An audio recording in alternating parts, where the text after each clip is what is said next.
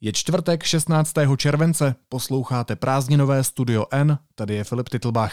Texty deníku N vám po celý měsíc čtou herci z divadla pod Palmovkou. Předávám slovo. Zdraví vás Jakub Albrecht.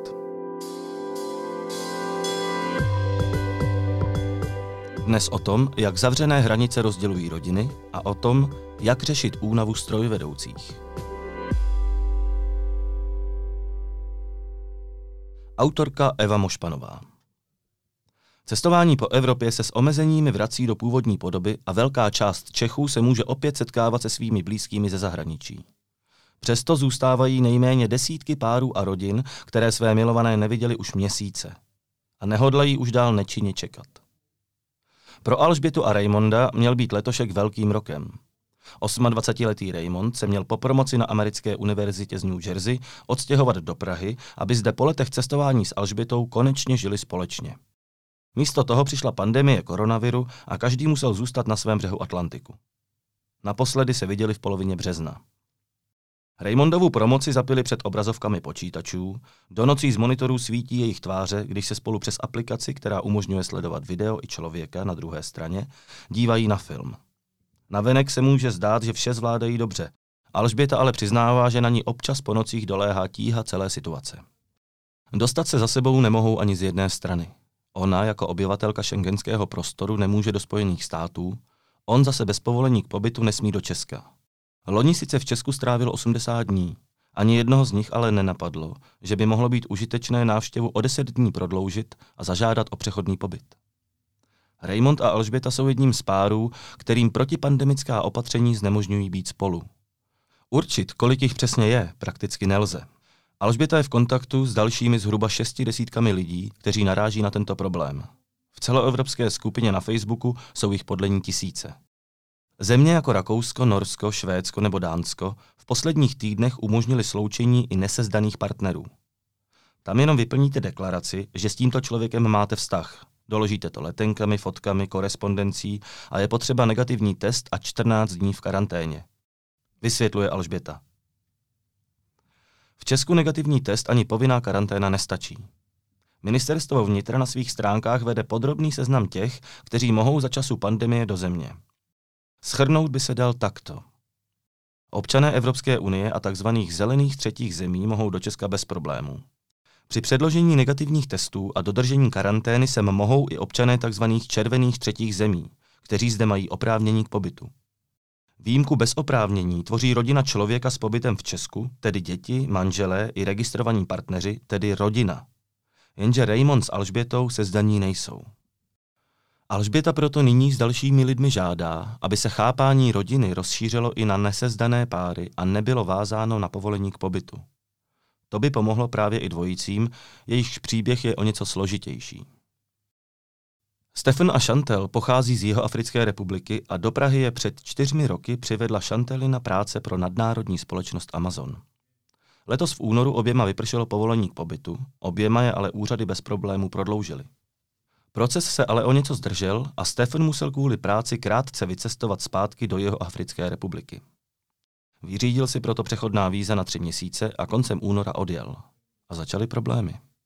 Abych se mohl vrátit, musím požádat o víza, se kterými bych si šel pro povolení k pobytu. Vysvětluje Stefan svou situaci s tím, že je v kontaktu i s českým velvyslanectvím v Pretorii, ale to nyní žádosti o víza nepřijímá. Prosil jsem je s tím, že necestuji jako turista, ale jako obyvatel, abych byl opět se svou manželkou, popisuje. Momentálně jsem se svou rodinou a každým dnem je to těžší psychicky i finančně, jelikož mi firma kvůli uzavřeným hranicím zrušila smlouvu. Zoufale chci být zpátky se svou ženou. Dodává. Pokud by podmínky v Česku byly mírnější, stačilo by mu pro vstup prokázání manželství a povolení k pobytu jeho ženy. Zcela jiný je případ Češky Petry a Čilana Ricarda. Ti jsou sice spolu, nemohou ale z Nového Zélandu, kde část roku pobývají. Poté bývají pravidelně v Česku nebo Chile. Nyní ale nelze ani jedno z toho. Za současné situace nemůžeme být společně v žádné zemi, vysvětluje Petra s tím, že datum jejich odjezdu se blíží. Kam pojedou, neví. Petra do Chile nemůže, pro Ricarda by to bylo nesmírně složité a vzhledem k současné situaci v zemi by riskoval, že by zase nemohl dlouho jinam. Petra může do Česka, tam ale nemůže Ricardo i přesto, že na Novém Zélandu, kde je nyní, se virus podařilo potlačit a on sám v Chile měsíce nebyl. Petra dále popisuje. Mnoho států stejně nezajímá, kde jste byl, ale jaké máte občanství.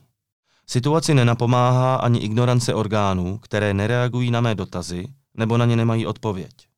A stejně tak nedokážeme pochopit, čím by naši partneři, ochotní podstoupit karanténu a test, ohrozili naše obyvatelstvo více než koncerty, přeplněné bary, MHD nebo lidi navracející se z dovolené.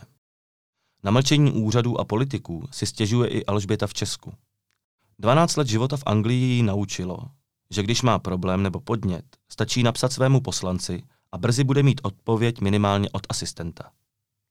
V Česku se nic takového nestalo. Za poslední měsíce napsala desítky e-mailů a zpráv na sociálních sítích všem, od europoslanců až po tři různá ministerstva. Dorazila pouze odpověď od pirátského poslance, že se na věc podívá. Tohle je poprvé v životě, kdy někam píšu. Mám pocit, že je mi upíráno moje žití. Sama to nemůžu vyřešit, proto očekávám, že ten, ke komu vzhlížím, se o to nějak postará, nebo mi to alespoň nebude stěžovat. Upřímně řečeno, jsem tím zdrcená. Vysvětluje Alžběta. Rovnou tři ministerstva Alžběta oslovila kvůli tomu, že na první pohled nemusí být zřejmé, kdo má problém řešit. Když se deník N zeptal na rozšíření výjimky ministerstva vnitra, úřad odkázal na ochranné opatření ministerstva zdravotnictví z 30. června.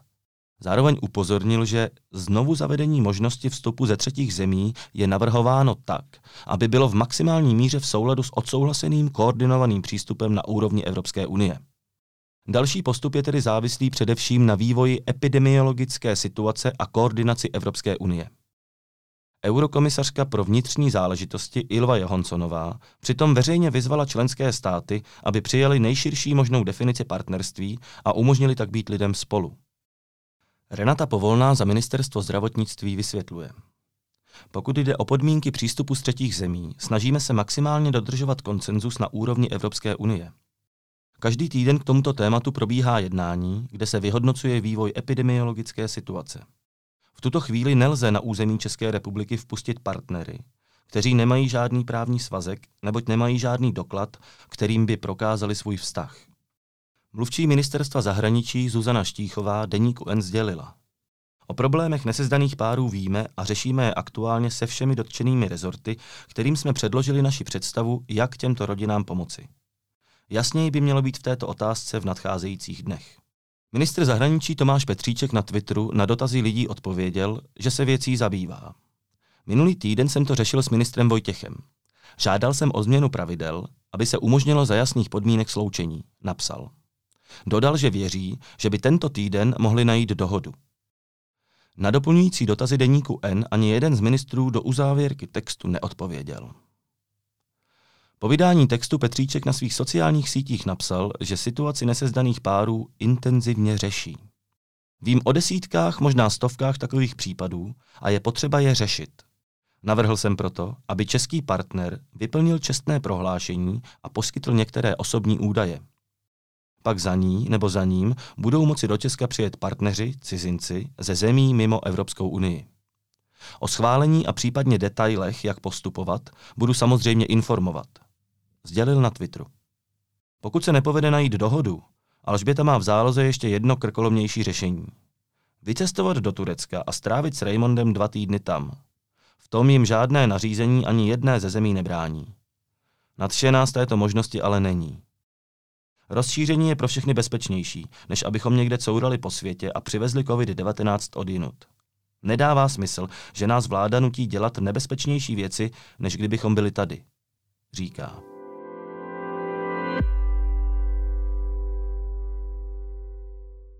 A nyní druhé téma.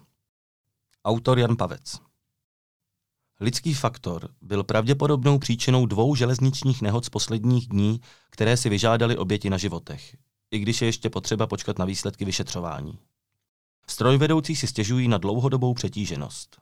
Pomoci v tom mělo omezení jejich pracovní doby, které ale nakonec z loňského návrhu zákona vypadlo. Ta trať je jednou z nejvytíženějších a nejzabezpečenějších v Česku.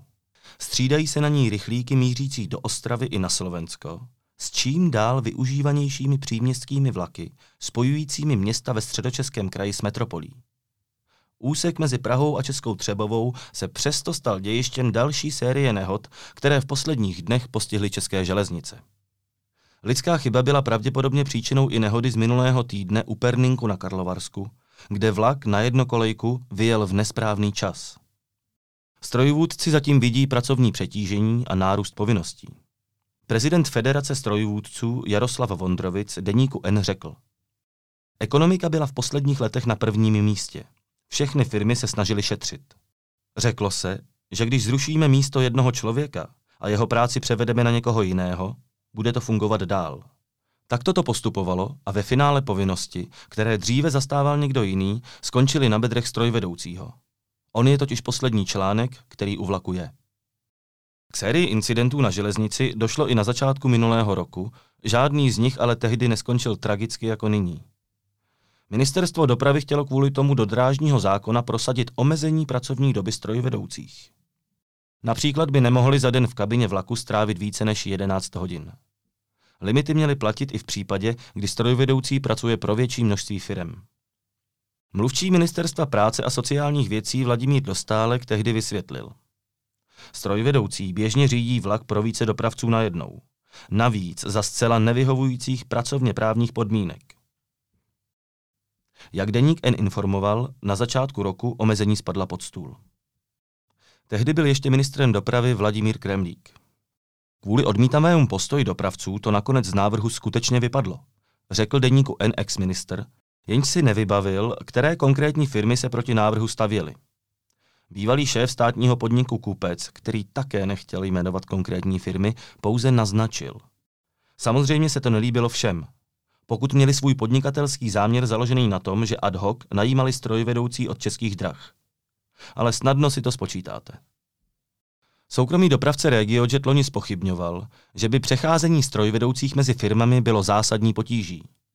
To je naprosto marginální problém. Strojvedoucí mají u českých drah tolik povinných přesčasů, že nemají čas na to jezdit pro nějakého jiného dopravce. Řekl tehdy mluvčí společnosti Aleš Ondruj. Podle majitele dopravce Radima Jančury se RegioJet s touto praxí nepotýká. Naši strojvedoucí nechodí pracovat někam jinam, protože dostávají více peněz. Proč by šli pracovat jinam, když si mohou přes časy vzít u nás? Řekl deníku N. Jančura.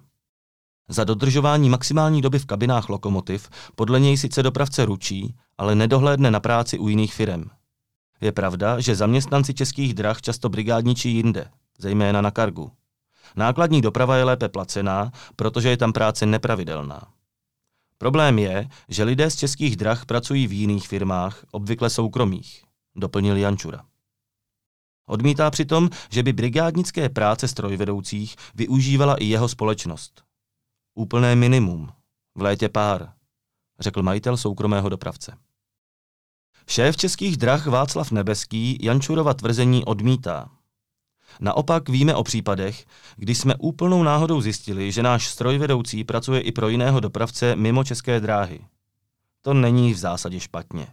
Ale špatně je, když přitom nedodržuje předepsané odpočinky a nastupuje do práce unavený. Vysvětlil Nebeský. Řešením má být v zákoně připravovaný monitoring licence strojvedoucích, který by měl pracovní časy pro různé dopravce pohlídat.